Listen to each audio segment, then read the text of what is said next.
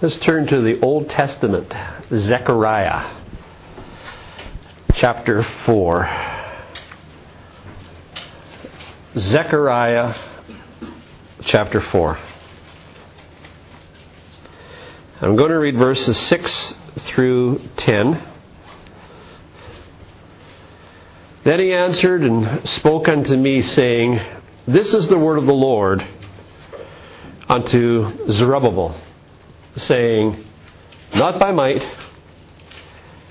nor by power, but by my Spirit, says the Lord of hosts. Anybody recognize that verse?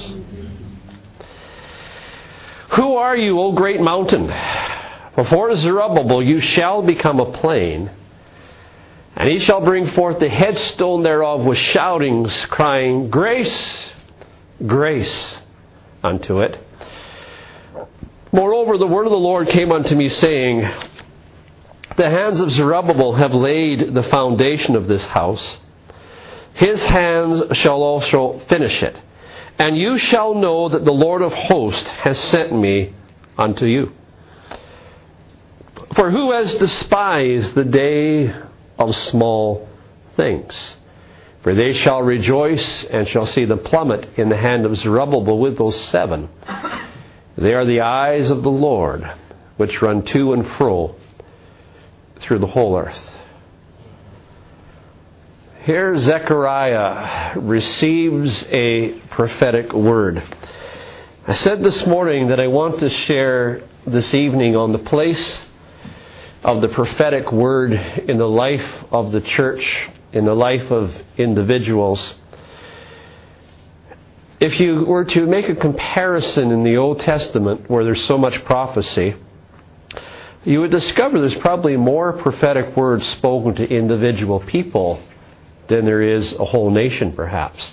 Lots of examples of people like Zerubbabel here who gets a, a specific word from God, that God sent somebody with a specific word uh, that Zerubbabel needed to hear.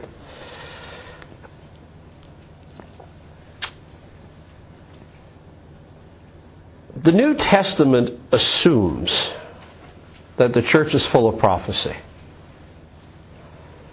I'll say that again. It makes the assumption that prophecy is the normal expression of any spirit filled church.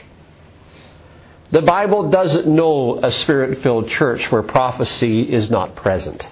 It is abnormal for the prophetic gift to be absent. It just assumes it. It's in the list of the gifts of the Spirit in 1 Corinthians 12. It's in the list of Spirit expressions in Romans chapter 12, in what we call the fivefold or fourfold ministry, whichever you happen to be. Prophets are mentioned as foundational to the life of the church. 1 Corinthians 12:28 says that God has put first apostles, secondarily prophets, thirdly teachers. After that, workings of miracles and gifts of healings and so forth. 1 Corinthians 11, it is just assumed that there are women in the church that pray and that they prophesy. Acts chapter 2, the Spirit will come upon you, the result being you shall prophesy. Acts 21, Philip had four daughters which did prophesy. 1 Thessalonians chapter 5, a church that was only six months old in the Lord was already operating gifts of the Spirit. 1 Corinthians chapter 14 made the assumption that in the church meetings prophets were present and that prophets would speak more than one of them. Makes that assumption. It is just assumed all the way through all the pages of Scripture that the prophetic gift, the prophetic word, is just a normal part of the church's worship. It's to be normal there. It's not to be an extraordinary thing. It's to be normal and expected as part of a New Testament spirit filled church. I'm not going to try to teach this evening on the difference between the office of a prophet and the gift of prophecy. It's not going to be my point. That's going to be another study at some other time. But I just want to show the importance of hearing from God by way of a prophetic word whether it comes through a gift of prophecy or whether it comes through somebody who stands in the office of a prophet, either way, we need to hear the word of the Lord in a prophetic manner. The Bible just assumes that is normal in the New Testament church. Darla and I have been very, very blessed for most of our ministry lives to have been surrounded by people who stood in the office of a prophet, who functioned. Not just have a gift of prophecy for edification, exhortation, comfort, but we have been very blessed to be constantly surrounded by people who stand in a prophetic office, who move in revelation, who move in great word of wisdom, great word of knowledge, consistently. We actually, on our board of our directors back in Canada for our charity that we had back in Canada, on our board was a man who definitely stood in the office of a prophet. If you were in one of his meetings, he'd probably just one by one prophesy to every single person in the room. He just had that gift. Uncanny, that's not the right word, extremely accurate. Uh, just your life is not hidden from God, and God wants to make it known to a prophet, He certainly can and our own Father in the Lord, our own mentor that started us in our, our spirit filled journey in seeking God for the things of the Spirit, uh, definitely stood in the office of a prophet, definitely had revelation gifts flowing through him. And we worked with him so closely over so many years. And, and a very common thing for him is when the, the anointing is there, is that he just reads the meeting. He reads the spirit of the meeting. God, what are you discerning? What are you saying here? And uh, then just basically have someone stand up and say, well, six months ago you were thinking such and such a question as you stood out in the field somewhere. And only you know that stuff. And the, the amount of fantastic amount of revelation that occurred. And I think one of the most moving times I ever saw that gift in operation where he took a man who was in his 60s who only came to the Lord in probably late 50s or 60s, and a prophetic word spoken over him that lasted at least 20 minutes long, this prophecy. And this word of the Lord went through his entire life. When you were eight years old, you're standing out in the field at a farm, you're leaning back on a fence, the straw hanging out of your mouth, and you're looking up the sky and said, God, are you up there? And a memory that only he had. Never told anybody. And just walked through his whole life to the point where he got saved and then began to speak what God desired to do with him in the future. We were blessed to be associated with that kind of prophetic word for decades and decades and decades. That makes me sound old, doesn't it? But literally decades, four decades worth of experience in our life of watching the prophetic gift in the office of a prophet um, in operation. And it's done something to me. I can't deny the reality of the gifts of the Spirit. I cannot deny the necessity of the gifts of the Spirit, and I deplore the lack of them in church meetings. God has given us the gifts of the Spirit to help us function in life to help us worship, to help us to pray, and so forth. And we're very, very appreciative of that experience. Zechariah chapter 4, verses 6 to 10, which I just read, was a word to a man named Zerubbabel. Zerubbabel is the governor of the nation of Israel, of Judah, so to speak.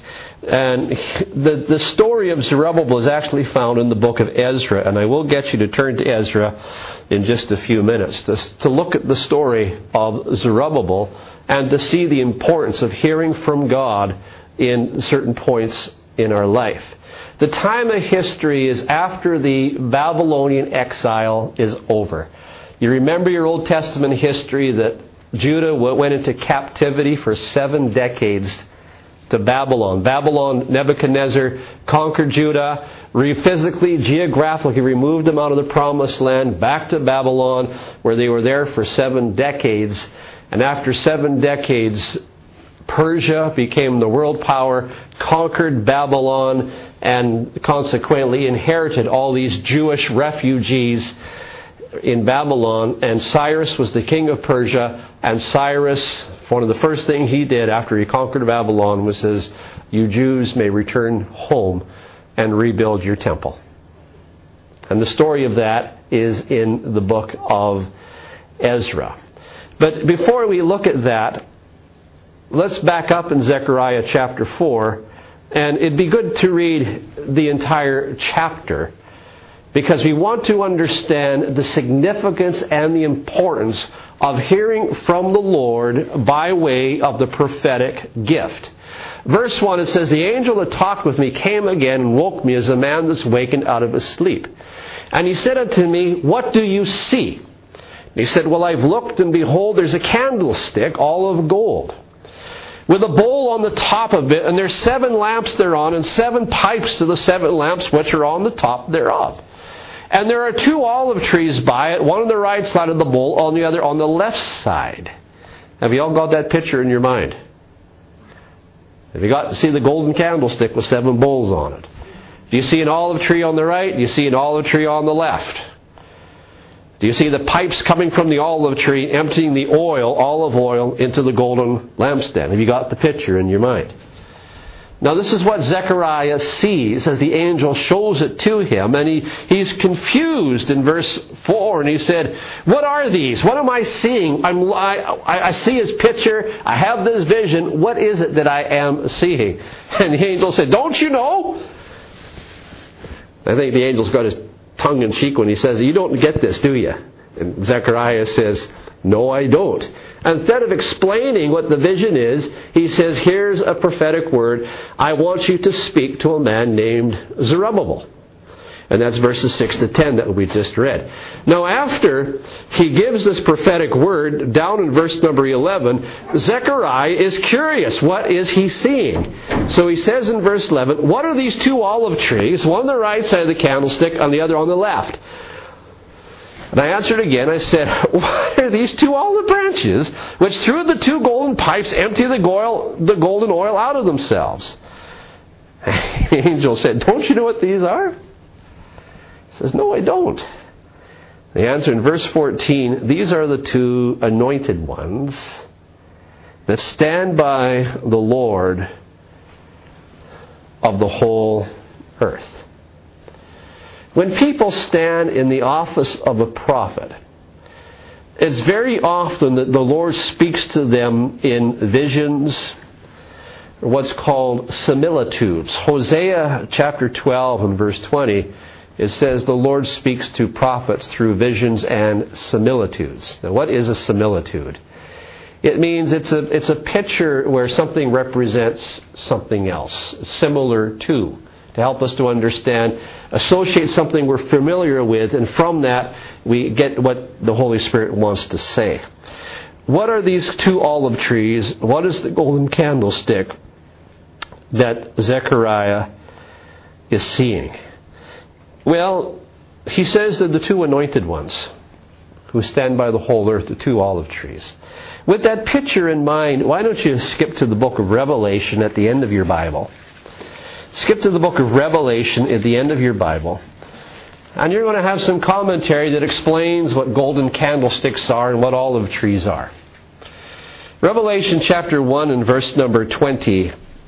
The mystery of the seven stars which you saw in my right hand and the seven golden candlesticks. The seven stars are the angels of the seven churches, and the seven candlesticks which you saw are the seven churches. So the candlestick represents the people of God, the corporate gathering of the people of God.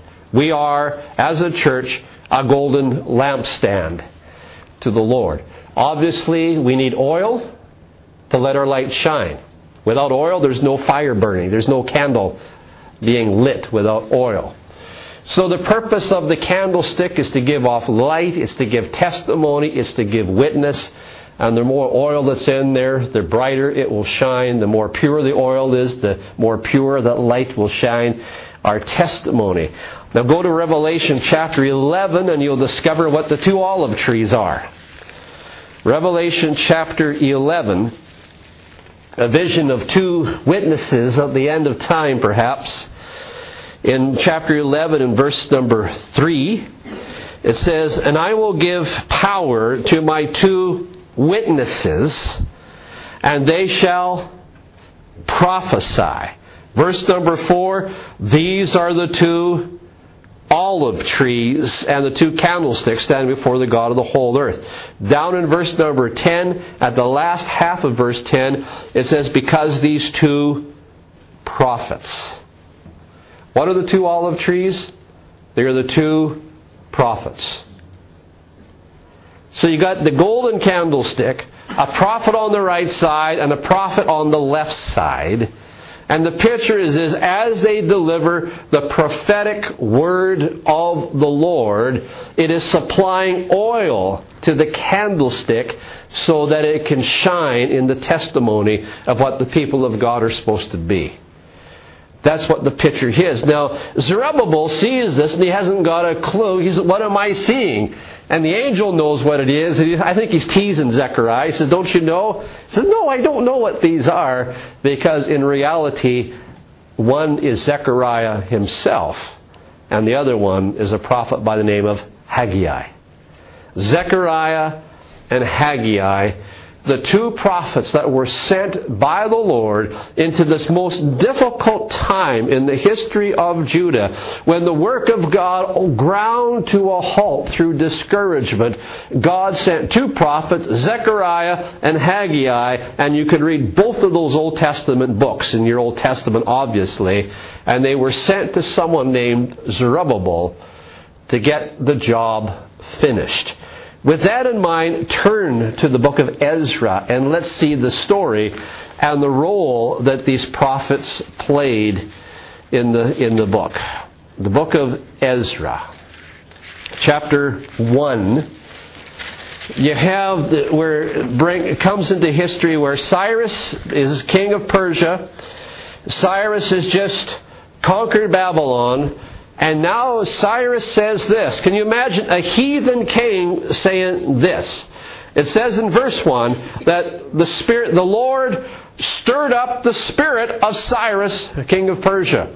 Aren't you glad that God can influence even heathen kings? Amen.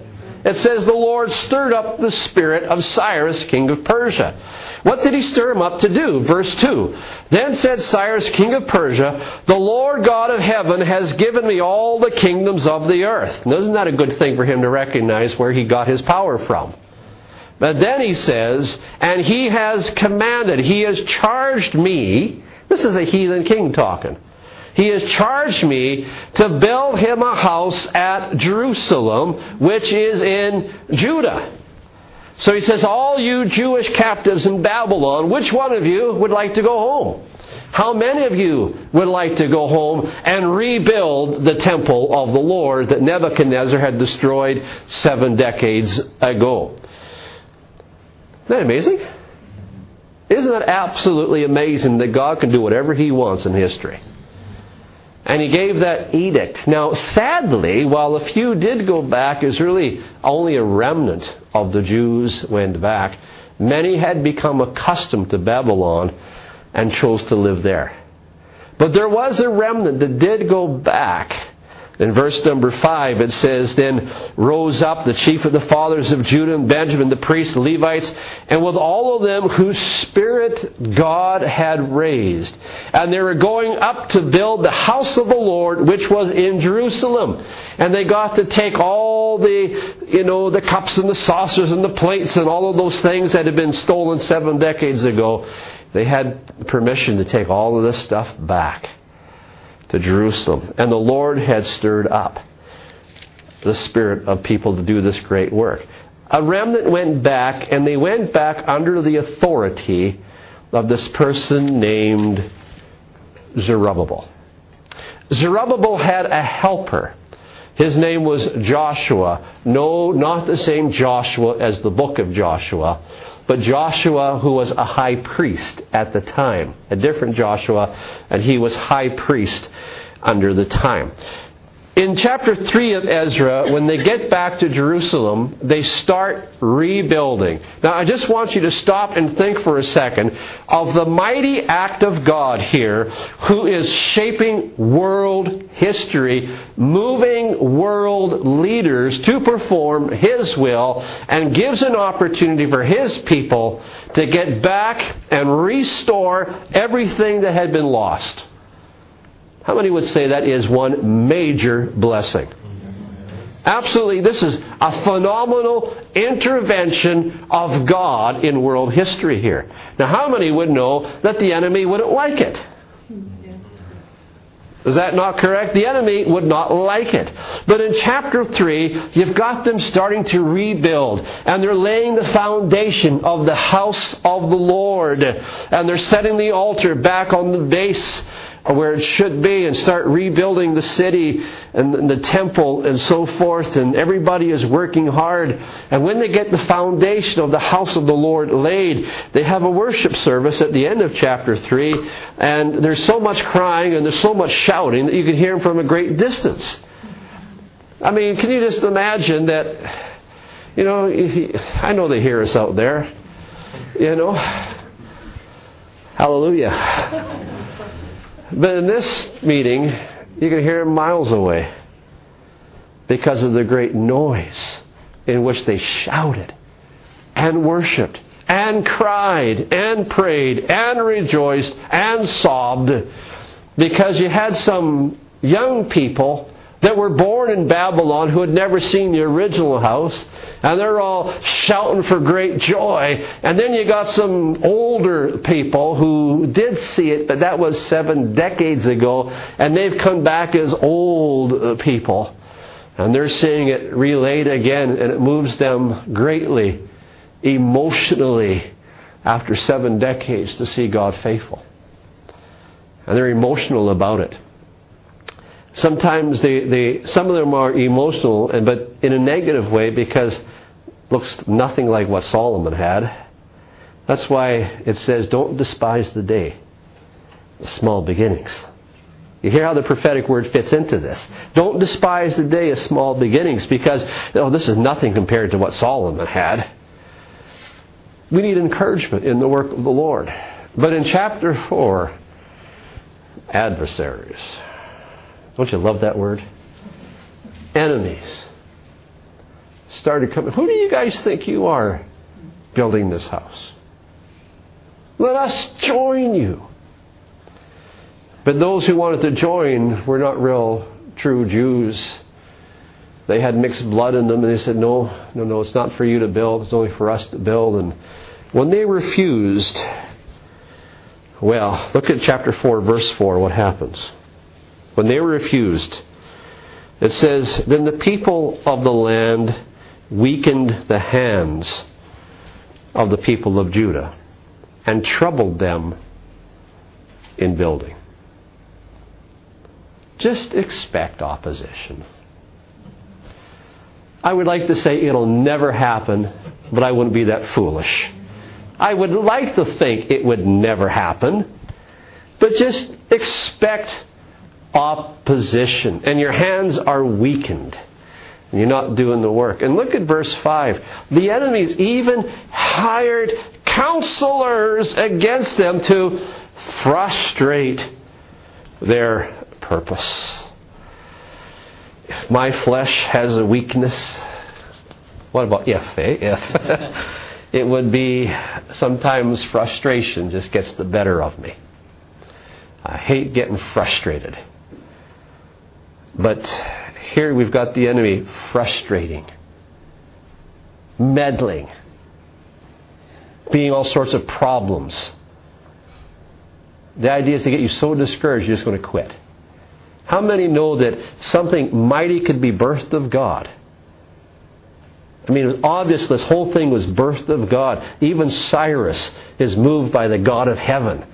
And even Cyrus donates all the Babylonian stuff that was captured and gives it back to them, you know, to go back to the temple. And they're walking back with this great wealth. And God has literally shapen nations in order to bring this to pass. Even when something starts out so great. Constant opposition wears you out. Anybody know that? Constant opposition wears you out. If you read the rest of verse 5, for the rest of the time when Cyrus was king of Persia, and when it turned to Dad, Darius, king of Persia, and in verse 6, in the reign of Ahasuerus, and in the beginning of his reign, in verse 7, in the days of Artaxerxes, and we go through leader after leader after leader. You're talking about years of time of constant frustration. So much so that we're now decades removed from the original edict of Cyrus. How many know that history can get faded in your background? And you kind of forget what God did. And you're more taken up mentally with the problems you're facing rather than the edict that God gave to your life. Well, they wrote a letter to, in the days of Artaxerxes, and they said, You better check out these Jews who are building. And they made no mention of the edict that Cyrus made. Says, These Jews are troublemakers. Just check the history out. You just better check this out. And so the king checked it out, and sure enough, you can find enough in the history books that they said, oh yeah, these Jewish people are troublemakers. We better not let them rebuild this thing because they're going to build and just claim independence. And, and so there was by force, verse number 21 of chapter 4, that the king says, the different king, you give a commandment to cause these men to cease, and that city will not be built until another commandment comes from me. We're going to check this out, and they have got to stop building. Verse number 23, it says, When the copy of King Artaxerxes' letter was read before Rehum and Shimshai the scribe and their companions, they went up and hasted Jerusalem unto the Jews and made them stop by force and power. In other words, they sent armies in to stop this rebuilding of the temple. Are you getting this a little better? Not by might, nor by power, but by my spirit, says the Lord. Verse number 24 it says, Then ceased the work of the house of God, which is at Jerusalem and it ceased until the second year of the reign of Darius, king of Persia. For those who don't know history, let me tell you that means the work lay in idle state for 16 years. 16 years. Hope had gone. The original vision had been drained from them. The sense of God giving them this mandate is long out of their consciousness. They're just weary of the struggle, weary of the fight, and the work of God is just laying not built. You see, but I get stirred up about stuff like that. When I see churches without gifts of the Spirit, it bugs me. It bothers me. The church isn't built up, but we're happy for it to lay in a, in a waste condition. We're happy for it to be incomplete. We're happy to have church without gifts of the Spirit. We're happy to have church without the prophet. That bothers me. It is incomplete. But we got so accustomed to it that we just live that way. But you need a prophet to come along and stir you up to get you back to the original purpose of God, the original vision of God, and get you to move from the incomplete for which you have accepted to the more perfect revelation of what God is after. You need the prophet to stir you up. So that's where you read in chapter 5 of Ezra.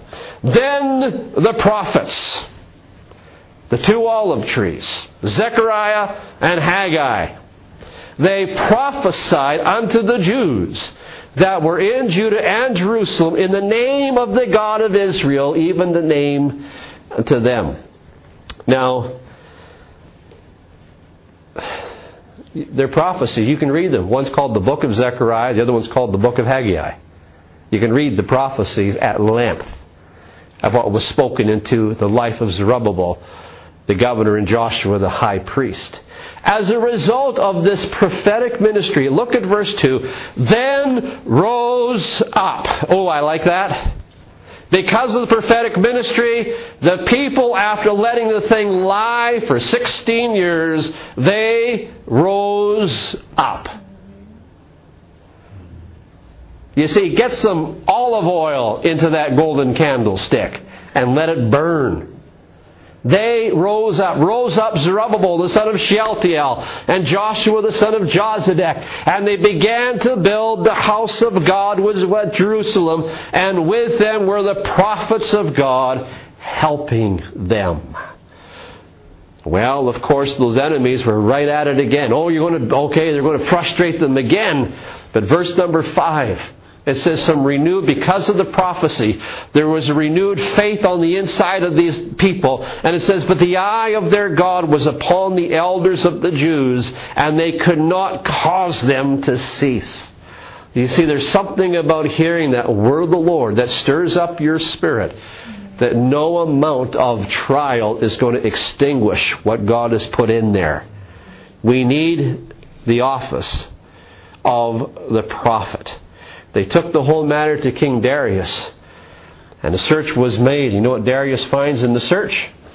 He finds the edict that Cyrus himself had given all those years ago. And so Darius overturns all the opposition and supports the work of God. They're back in Jerusalem until you get to chapter 6 and verse 14, where it says this chapter 6:14 and the elders of the Jews built and they prospered. Now hear that word they prospered. That word prosper is important. They prospered. Their spirit was strengthened. There was a new divine consciousness come into them that couldn't be put down. They prospered through the prophesying of Haggai the prophet and Zechariah the son of Iddo. And they built and they finished it according to the commandment of the God of Israel. It says they prospered. Second Chronicles 20 and verse 20, King Jehoshaphat said, Believe his prophets, so shall you prosper. This word prosper is associated in the Old Testament with the prophetic office, with the word of the prophet. The word prosper means this the prophetic word will cause you to make progress in your life. The prophetic word will cause you to come to success. The prophetic word will cause your life to become profitable. It's the same Hebrew word. Now, this is interesting. It's the same Hebrew word that you find all the way through the book of Judges and all the way through the Samuels when it says the Spirit of the Lord came on somebody. It says the Spirit of the Lord prospered that person. It's the same word. When the Spirit of the Lord comes on you, it is to prosper you. I like that. It means when the Spirit of the Lord comes on you, it means it's going to bring you to profit. It's going to bring you to success. It's going to bring you to progress in your life. This, the prophetic word has this tendency to wake your inner man up to spiritual reality where we are kind of dull to it otherwise. It just brings an awareness of spiritual reality to you and it puts empowerment and fight in you and strength in you, and it raises your spiritual awareness into new dimensions. That is the purpose of the prophetic word. It's the oil flowing from the olive trees into the golden candlestick, providing the fuel for the fire to burn. That's the word of the Lord. That's the purpose of the prophetic word. Oil is released in part into the soul of the person who receives the word. Inspiration fills your heart and strengthens you. Your consciousness and awareness is raised to another level. Proverbs 29:18 it says where there is no vision people perish. That word for vision when there is no prophetic word. Check it out in the Hebrew if you like it. When the prophetic word is missing, the church goes dry. That's what it says. No prophetic word, the church goes dry. There's an Old Testament example of the need. Let me quickly take you to a New Testament example. 1 Timothy. 1 Timothy chapter 1. This page right here. Verse 18. This charge I commit unto you, my son Timothy, according to the prophecies which went before on you, that by them you might war a good warfare. 1 Timothy 1, verse number 18. At some point in Timothy's life, he heard prophetic words spoken over his life, and these prophetic words became an anchor to his soul because in the future, when it got rough, you had to go back to what God said to you. You had to go back to that point where the Spirit of God invaded you with supernatural revelation and deposited something in you. That by them you might war a good warfare. I want you to consider the kind of warfare that Timothy had to endure. Timothy comes on the scene in the life of Paul after John Mark forsook the ministry. Now, we don't know why Mark quit in Acts 15. Maybe just the whole idea of some spiritual warfare was more than Mark could handle. Maybe he was lonely. Maybe he didn't like travel. Maybe he was just too intense to travel with Paul and to cast out demons and just be opposed and have stones thrown at you and all that kind of stuff. Maybe that was just too intense and Mark quits. I don't know why he quit, but he quit. But Mark quits and Timothy is elected by Paul to take his place. Now, Timothy, according to Acts chapter 16, verses 1 to 3, is well reported of by the local brothers. His mother was a Jew, his father was a Greek. Paul wanted him to travel with him. Hands were laid on him. We get this from 1 Timothy and 2 Timothy. Hands were laid on him by Paul and by the elders a charge of prophetic words were spoken over Timothy. Prophecies were spoken. Gifts were imparted to him with charismatic enablements, with evangelistic abilities. If you want references, 1 Timothy 4, verses 14 and 15, 2 Timothy 1, verses 6 to 7, just explain what I just said to you. Prophecies were spoken over him. Imagine taken over from John Mark. Imagine saying yes to Paul after you have just witnessed what happened to him in Acts 14. What happened in Acts 14? Well, he and Barnabas were in a place called Lystra, and one day they were saying, Oh, the gods have visited us, and they thought they were Jupiter and Mars or Saturn or something, and, and they said, No, don't worship us, and then the next day they were going to stone him. And at Lystra, I think it was Lystra if I remember right, is they stoned Paul and dragged him out of the city as dead. And Timothy's from there. He's from this region. He's probably one of Paul's converts. This is all known to Timothy. And they drag Paul out of the city as dead, and he's broken bones, and he's bloodied face, and they, they just stoned the guy. And they're standing around Paul thinking he's dead, and my imagination goes wild here. And I can just see Paul opening his eyes, and says, What are you looking at? And gets up and marches back into the city. And then a little later, he says to Timothy, Why don't you join my team? wow. Any volunteers? Especially when you travel with Paul, persecutions were going to take place everywhere that Paul went. And it was no easy thing to work with Paul. No easy thing to be a partner in that kind of ministry. Afflictions and persecutions and a lot of suffering happens to Paul. But I want Timothy to be with me. Now, Timothy, by nature, if you read through 1st and 2nd Timothy, you can get a little bit of character uh, build his character out of that. By temperament, listen to this Timothy was shy. Timothy was timid. Timothy could be a little bit prone to fear and tend to draw back and hide within his own soul. But Paul would never allow you to hide behind the cowardness of your own flesh. Would never permit that. And yet, this timid, shy Timothy, God had called him into an arena of warfare. When you read through 1st and 2nd Timothy, there's many metaphors about war. Be a good soldier, endure hardness, fight the good fight of faith. To travel with Paul and do the work of an evangelist with Paul was to face many hardships and life threatening situations. I mean, just think. You get called by Paul in Acts 16. First thing you experience was the beatings at Philippi. Then you go in Acts 17 to Thessalonica, and then you're going to be charged with treason against the Roman Empire.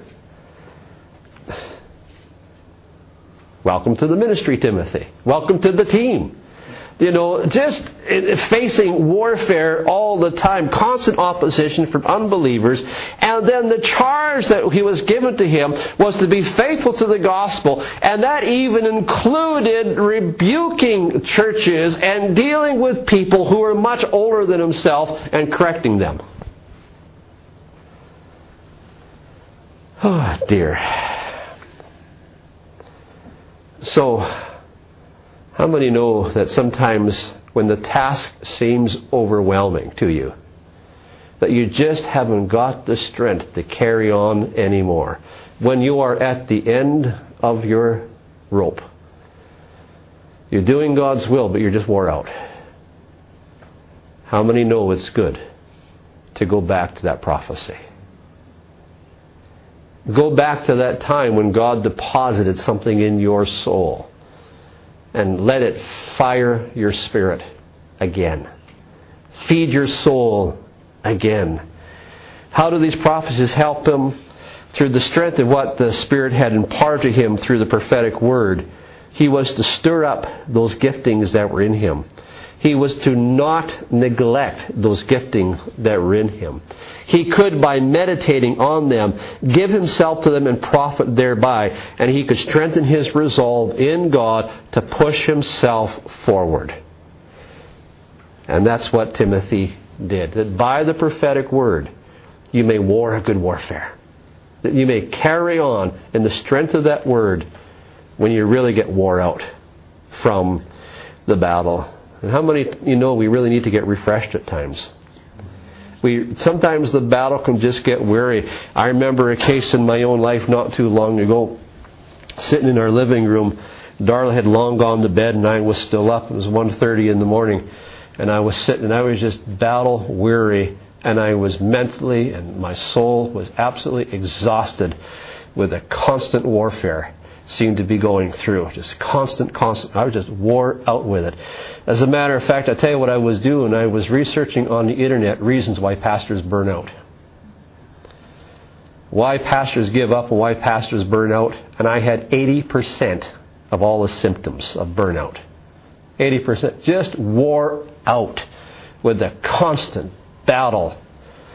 Constant. Just fatigued, mentally wore out with it and I'm 1.30 in the morning. I'm sitting there. Why pastors burn out and quit. Then the Spirit of the Lord came on me. I don't know how to explain it. For five minutes, I could time it. It lasted five minutes. Just wave after wave of His presence washed over me and washed over me and washed over me. And after five minutes, I was a new person it just washed the weariness out. Wow. Do it again. just washed the whole fatigue, the whole weariness, the whole soul that's been so put under. Just washed it out. And I was a new man within five minutes. Thank God for it. Thank God for it. But you see, the Spirit of God wants to make a deposit into your soul, into your heart, and into your spirit, and puts life and strength and brings you into a new awareness. You know, a new consciousness that you don't have. Now, of course, it's going to be assumed. I'm not, that's not the purpose of the teaching here today, but of course, with all prophetic words, all has to be tested, all has to be judged. No word from the Lord operates in isolation. And how to judge prophecy, that is just another study for another time. But of course, it has to do. We have to judge in all this, but we must have the prophetic word of the Lord because we need discouragement washed out of us. We need weariness washed out of us. Sometimes the battle is just really long. And when it gets really long, you can get really tired in your mind and tired in your emotions. And the word of the Lord comes to you, and there's oil imparted into your dry heart, and you're made wet with the oil of God, and the Spirit of God burns it. And you got this new spiritual awareness and consciousness that rises up in you, and it causes you to rise above your circumstances. The word of the Lord. 1 Corinthians chapter 12, verse 28. 1228. And God has set some in the church. First, apostles. Second, prophets. Third, teachers. I'd like you to notice that in this list of things in the local church here, it doesn't even mention pastors. Ooh, that's interesting. If we want a New Testament church, we have to understand New Testament giftings. Apostles are sent ones, they're your itinerant people that travel and found churches and strengthen churches. Local church prophets should be there. Local church teachers should be there. Local church miracles should be there. Local church gift of healings should be there. Helps should be there. Administrative people should be there. Diversities of tongues should be there and so on. But I want you to notice that the apostle is primary. Doesn't mean he's the man on top, it means he's the man on the bottom, he's the foundation. It's, it's, the church is built from down up, not up down. The first man is your foundation. The apostle's not the king over the place, he's the foundation on the bottom. And then foundation, you got prophets and you got teachers, and they are foundational to the church. And if you don't have your prophet, and if you don't have your teacher, you haven't got your foundation right. Haven't got your foundation right. Prophets and teachers are foundational to the, to the church. Acts chapter 13. Acts chapter 13. A church called Antioch. Church called Antioch. Now, there were in the church that was at Antioch certain prophets and teachers. Certain prophets and teachers. And it mentions five of them by name, Barnabas being the first, and Saul, who would later become Paul, being the fifth. I just want you to note that the church at Jerusalem failed in the heart of God they wasted their Pentecostal experience because they could not allow the Spirit of God to move outside the box of their traditions. They could welcome the Holy Spirit as long as it didn't challenge the way they did things. As soon as it challenged the way they did things, they killed Pentecost rather than get go of their tradition. It failed. Jerusalem failed. God had to start over. And he started over in a place called Antioch. And Barnabas went there in Acts chapter 11 and kind of shepherded what he found was existing there already, formed him into a church, went and found this man named Saul of Tarsus that he had met back in Acts 9, brought him to Antioch, and the two of them, Barnabas and Saul, Saul and Barnabas, prophets and teachers, through the ministry of the prophet and through the ministry of a teacher, for a solid year, the church at Antioch was under the ministry of the prophet and the teacher. Let's, let's catch this. Under the ministry of the prophet and the teacher. The result is that you end up with five prophets and teachers in gifted leadership of the church. The result being that God could eventually say, Here's now a church I can trust with my heart for the Great Commission. Raise up Barnabas and Saul for the work whereunto I have called them. And they went out in missionary work, apostolic work. And Antioch is the first time in the New Testament that any church obeys the Great Commission. But what is the church that obeyed the Great Commission? It was the one that was built upon the ministry of the prophet and the teacher. The prophet and the teacher. If we want to become all that we have the potential of being, if we don't want to fall short, then we're going to have to do some serious adjustment in our thinking. And the pattern in the way we have church has drastically got to change. What's God's goal? The creation of a people for Himself. Not to populate heaven, but the creation of a people who will in turn also populate heaven when they die. But the creation of a people for His name and for His pleasure. And to get those people to be all that they're supposed to be, you have to have your prophet and you have to have your teacher. If we want to become all that we're going to be, God intends us to be, all the potential that is there, you can't just have snippets of devotional material on a Sunday morning and think that's going to deliver us into what we should be. It's not going to work.